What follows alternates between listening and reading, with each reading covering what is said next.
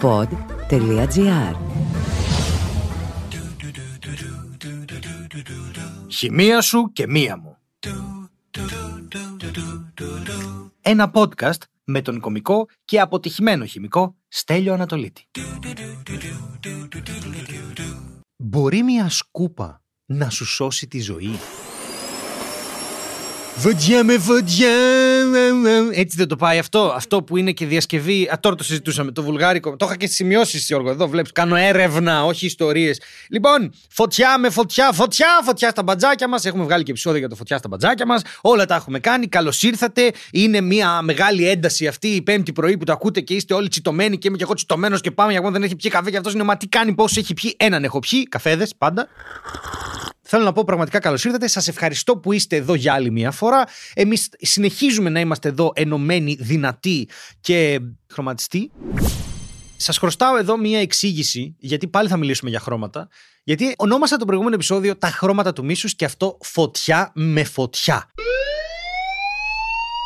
Και γιατί τα χρώματα του μίσους στέλιο; Λοιπόν, αφήνοντας αυτή την απορία από το προηγούμενο επεισόδιο, επανέρχομαι εδώ να σας πω ότι τα χρώματα του μίσους είναι ένα αγαπημένο μου κομμάτι από τους χάσμα. Είναι ένα πάρα πολύ ωραίο κομμάτι. Όλοι βαμμένοι με τα χρώματα του μίσους. Μιλάει για το πώς συμπεριφερόμαστε οι άνθρωποι μεταξύ μας. Γενικά, ακούστε χάσμα. Μια εξαιρετική μπάντα της Ελλάδος. Πανκ. Κινείται έτσι με μηνύματα λίγο. Καταλαβαίνετε τώρα. Πιο αναρχικά, ρε παιδί μου. Πανκ είναι. Δεν θα ακούσεις τώρα. Κατάλαβε τώρα. God save the Queen και τέτοια ιστορία, ας πούμε. Αλλά ε, τα χρώματα του μίσους είναι πολύ ωραίο κομμάτι από τον πρώτο τους δίσκο. Και τώρα θα περάσουμε στη φωτιά και θα μου πεις πώς πας από τους χάσμα στον πιάμο. Δεν ξέρω, παιδιά. Έτσι είναι το κεφάλι μου. Δηλαδή, φανταστείτε να ζείτε εδώ πέρα, μέσα στο κεφάλι μου. Είναι πολύ άσχημα τα πράγματα μέσα στο κεφάλι μου. Θέλω να μιλήσουμε για τη φωτιά. Και μαζεύω μανίκια.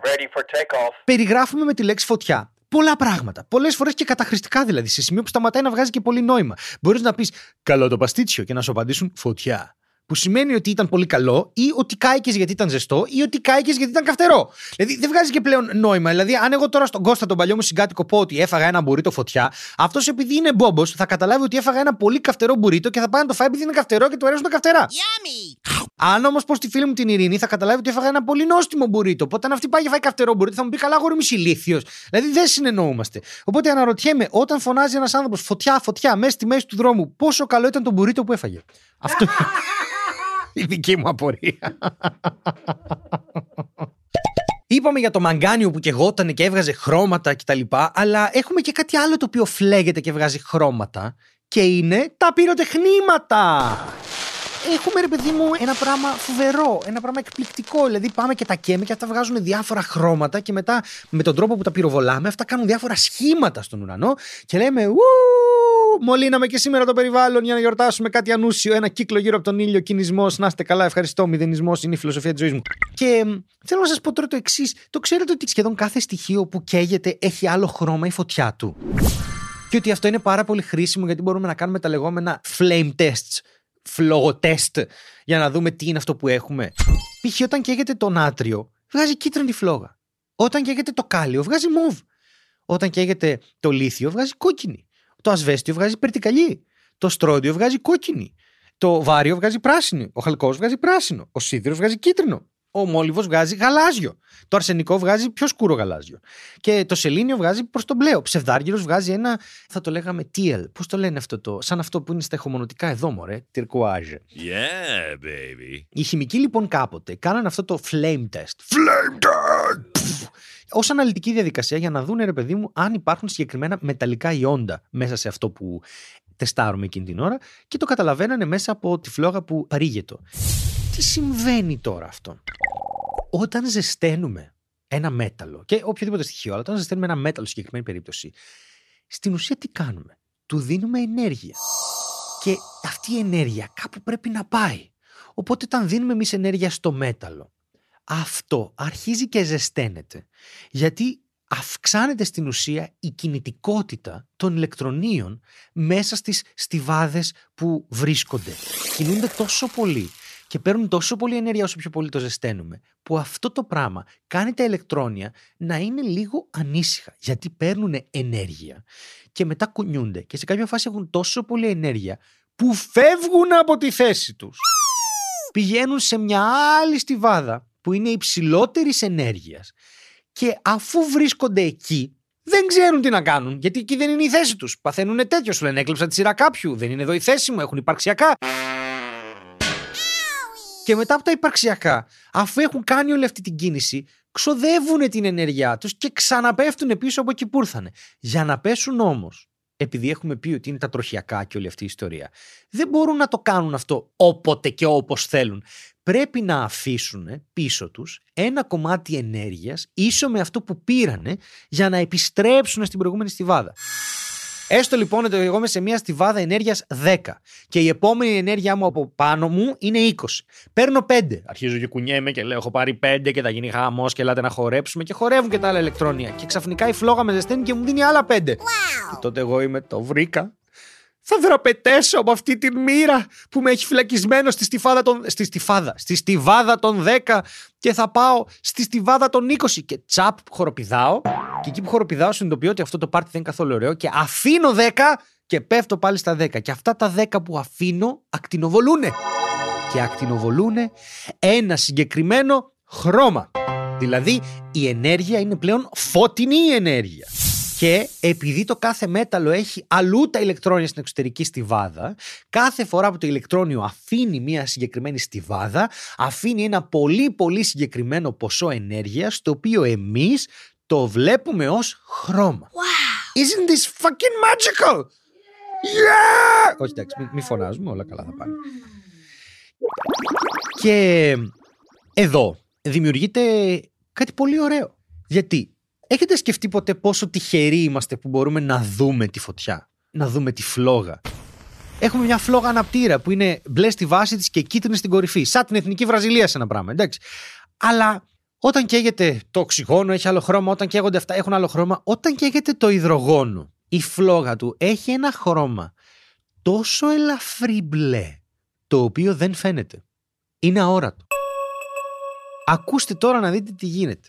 Η NASA χρησιμοποιεί το υδρογόνο ως καύσιμο και έχει πάρα πολλές μεγάλες δεξαμενές υδρογόνου. Έτσι όμως, τα παλιά τα χρόνια δεν ήξεραν ποτέ αν έχει πάρει φωτιά μια δεξαμενή υδρογόνου. Γιατί η φλόγα δεν φαίνεται.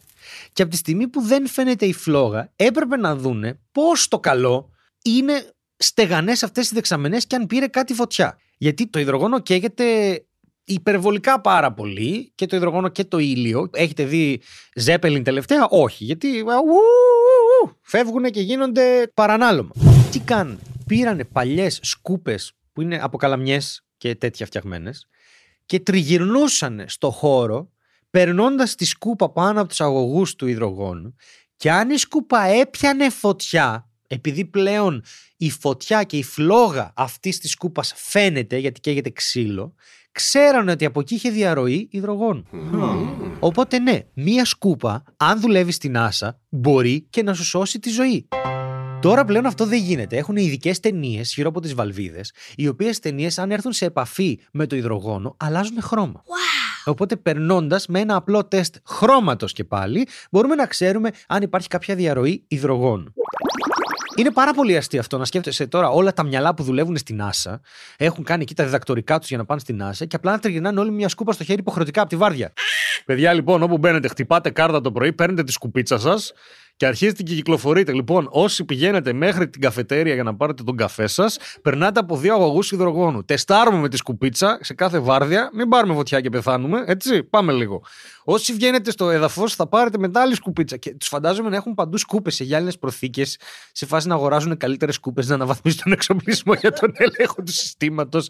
Και τέλος πάντων, Κάποιοι από αυτούς μπορεί να καβαλάνε τις κούπε και να πετάνε έτσι, να είναι μάγισσοι και μάγισσες. Να το πούμε αυτό. Εντάξει. Στην όλη ιστορία αυτή με τα χρώματα, εγώ σκέφτηκα και μία τσαρλατανοεπιστήμη, παιδιά. Και θέλω να μου πείτε τη γνώμη σας. Σκέφτηκα τη φλογολογία. Όπου είναι, ρε παιδί μου, είναι το έλα να σου πω τι φλόγα έχεις μέσα σου. Ασήμωσέ με να σου πω τη μοίρα σου. Και έρχονται, ξέρω εγώ, και παίρνουν το χέρι σου. Είναι, ας πούμε, οι φλογολόγοι, οι φλογομάντες, και έχουν από κάτω από το γραφείο σκόνες με διάφορα μέταλλα. Έρχονται και σου κουμπάνε το χέρι και το απλώνουν αυτό πάνω. Και μετά σου χαϊδεύουν το χέρι και σου λένε Να, αυτό είναι η ουσία που παίρνουν από το χέρι σου. Και μετά το ανάβουν φωτιά αυτό. Και βγαίνει ένα χρώμα. Και επειδή έχουν επικαλύψει το χέρι με ένα ωραίο υλικό το οποίο δεν καίγεται, καίγεται μόνο το μέταλλο. Και έτσι σου δείχνουν μια φλόγα στο χέρι. Δεν είναι πολύ πολύ εντυπωσιακό τώρα αυτό. Και σου λένε κόκκινη φλόγα. Θα διαβείς ένα πάθος. Πράσινη φλόγα. Κάποιος σε ζηλεύει ή θα κάνει εμετό. Ένα από τα δύο. Και κίτρινο. Κάποιος θα πάθει ύκτερο ή σ' αγαπάνε πολύ. Δεν ξέρω ποια είναι τα χρώματα. Το μίσος είναι το κίτρινο και το μόβ είναι το χρώμα των παπάδων, του θανάτου. Δεν ξέρω ποιο είναι το χρώμα. ναι. Και τώρα, λοιπόν, έχω φανταστεί αυτήν ή αυτόν τον φλογολόγο, ο οποίος έχει μια μανία με το θάνατο ή με τον έρωτα. Οπότε ό,τι σου λέει το ερμηνεύει όπως θέλει αυτός. δηλαδή σε φάση είναι Α, το πράσινο της ζήλιας. Σε ζηλεύουν. Με ζηλεύουν μάγισσα. Ναι, ζηλεύουν το θάνατός σου. και να το γυρνάει μονίμως στο μακάβριο. Είπαμε λοιπόν για τα πυροτεχνήματα και ας κλείσουμε το επεισόδιο με λιγότερη βλακεία. Τα πυροτεχνήματα τα δουλεύουν οι πυροτεχνουργοί. Αυτή είναι η φάση τους. Είναι άνθρωποι ειδικευμένοι σε αυτό Γιορτάζουμε με πυροτεχνήματα πολλά πράγματα. Έχουμε φτάσει πλέον σε ένα σημείο που όποιος θέλει παίρνει πυροτεχνήματα και βάζει πυροτεχνήματα και πλέον δεν ξέρω. Σε γενέθλια βλέπω πυροτεχνήματα και νομίζω ότι γιορτάζουμε κάτι και κάτι ξέχασα. Και αρχίζω και ψάχνω στο ημερολόγιο να δω ποιος γιορτάζει σήμερα και έχουμε κάνει πυροτεχνήματα. Γιορτάζει με πυροτεχνήματα πολιούχοι της πόλη. Γενικά βρίσκουμε οποιαδήποτε αφορμή να μολύνουμε, ρε παιδί μου, γενικά. Ε; Γάμους, τέτοια, ναι, ο άλλος αυτό. Στοιχείο το Πάσχα έχουμε μια γιορτή, είναι η επίσημη γιορτή που χάνει δάχτυλα κόσμος και πεθαίνει. Ρουκετοπόλεμο είναι που φτιάχνουν δικές τους αυτοσχέδιες ρουκέτες. Δηλαδή, γιατί ποιος χρειάζεται ένα πτυχίο χημίας και μετά μια ειδίκευση στην πυροτεχνουργία, ενώ μπορείς μόνος σου να πας να στουμπώσεις μπαρούτι με χρώμα μέσα σε μια τσούσκα, να τη βάλεις στο χέρι σου και μετά να την αχτεί το χέρι σου. Ποιος, παιδιά, πείτε μου, ποιος και γιατί αυτό το έθιμο δεν είναι παράνομο, κανείς δεν ξέρει. Για ποιο λόγο, δηλαδή, πείτε μου, για ποιο λόγο να απαγορεύσεις έναν μικρό εμφύλιο που συμβαίνει κάθε φορά μεταξύ δύο εκκλησιών που βαράνε φλεγόμενα βέλη στον απέναντι ναό και ο απέναντι ναός απαντάει και σε φάση ο δικός μας ο Θεός είναι καλύτερος. Όχι, ο δικός σας είναι το κεραμίδι μας. Εμείς το ανακοινήσαμε πέρυσι. Μετά σου λένε δώσε και τον οβολό σου για να φτιάξουμε τη στέγη για το επόμενο Πάσχα, γιατί είναι τρίπια και θα μπαίνουν μέσα. Γενικώς δεν βγάζει και πολύ νόημα όλο αυτό το σύστημα. Αλλά τα πυροτεχνήματα μας αρέσουν, ρε παιδί μου, γενικά. Υπάρχουν ε, εκατοντάδες χημικές εξισώσεις, φόρμουλες κτλ. ή συνταγές, μπορείτε να τις πείτε, έτσι, πυροτεχνικές συνταγές. Αλλά γενικά είναι αρχαίο αυτό. Δηλαδή η Κίνα νομίζω είχε πυροτεχνήματα και είναι ακόμα βασισμένο σε αυτό ρε παιδί μου και έχει και πολύ πιο μοντέρνα πράγματα, αλλά όλα ξεκινάνε με την μαύρη επούδρα, the explosive black powder. Αυτό το ανακάλυψε ένας Κινέζος αλχημιστής περισσότερο από χίλια χρόνια πριν και γενικά δεν έχει πολύ αλλάξει η συνταγή. Για να κάνεις, λέει, την πυρίτιδα στην ουσία, αυτό που χρειάζεσαι είναι 75% potassium nitrate, νητρικό κάλιο, 15% κάρβουνο και 10% θείο. Και αυτό το βάζει σε ένα κοντέινερ, το οποίο είναι συνήθως κάρτινο για να μπορεί να πάρει και αυτό φωτιά και να εξαφανιστεί. Και με αυτόν τον τρόπο εκτοξεύεις, λέει, το πυροτέχνημα στον αγέρα. Αυτό τώρα, ταυτόχρονα επειδή έχει και πολύ θερμότητα, δίνει και την ενέργεια που χρειάζεται στις υπόλοιπες ενώσεις ώστε να πάρουν την ενέργεια που θέλουν και να κάνουν και να βγει όλο αυτό το υπερθέαμα. Τώρα πώς γίνεται αυτό; Με το που το ανάβεις αυτό με ένα φυτίλι ή με μία σπίθα, ο θείος, το θείο, ο θείος Τάκης από το χωριό, αρχίζει και λιώνει στους 112,8 βαθμούς Κελσίου. Και αρχίζει όπως είναι λιωμένο το θείο και ρέει πάνω από το νητρικό κάλιο και το κάρβουνο και αρχίζει μετά και καίγεται.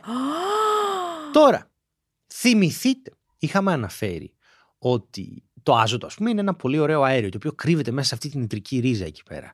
Όταν λοιπόν αυτή η φωτιά καταφέρνει και το διασπά, αυτό απελευθερώνεται. Και επειδή είχαμε πει την καταστατική εξίσωση των αερίων και είχαμε μιλήσει για το πώς όλα τα αέρια σηκώνονται και φεύγουν και πιάνουν 22,4 λίτρα στις ιδανικές συνθήκες κτλ., αυτό το πράγμα προσπαθεί να διαφύγει και αρχίζει και κάνει μια τεράστια έκρηξη με ενέργεια και αέριο.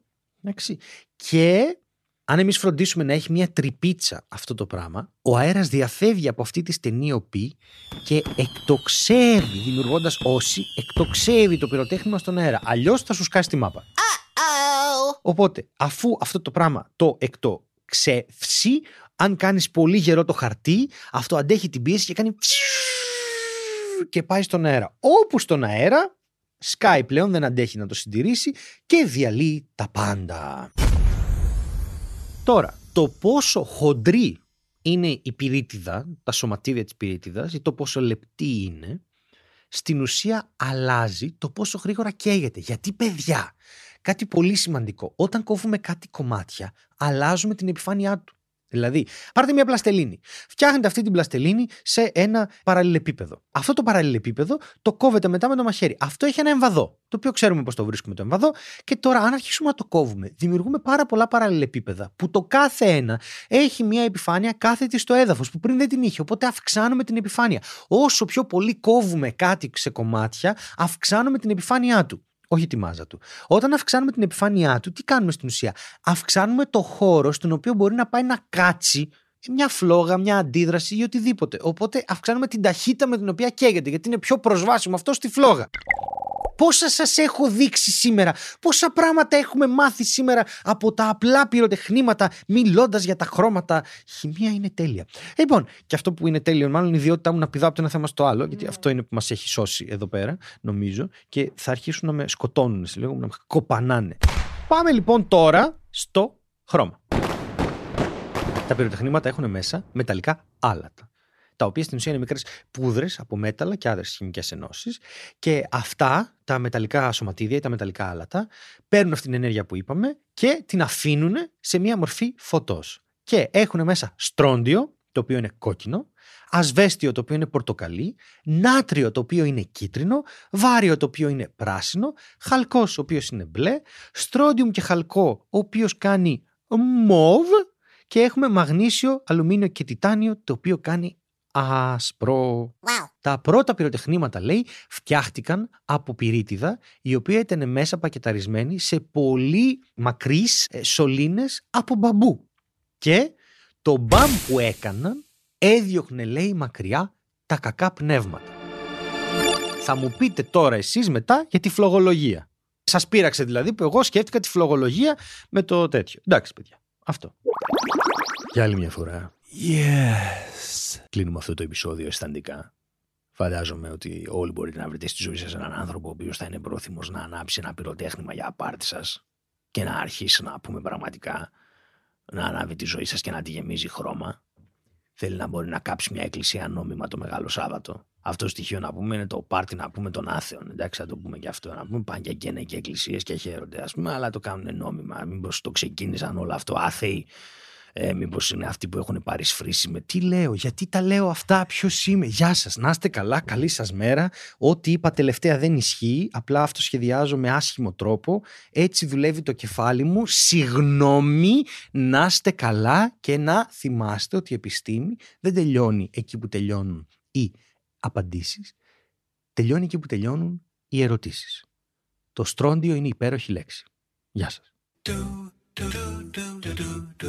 Χημεία σου και μία μου. Ένα podcast με τον κομικό και αποτυχημένο χημικό Στέλιο Ανατολίτη. Μπορείτε να στέλνετε όλες τις χημικές σας απορίες στο info.papakistanatolitis.com και εμείς θα τις μαζέψουμε και κατά καιρούς θα κάνουμε διάφορα επεισόδια τα οποία θα είναι αφιερωμένα στις δικές σας απορίες. Χημεία σου και μία μου. Μια παραγωγή του pod.gr Αναζητήστε τα podcast που σας ενδιαφέρουν στο pod.gr, Apple Podcasts, Google Podcasts και σε όποια άλλη εφαρμογή ακούτε podcast από το κινητό σας.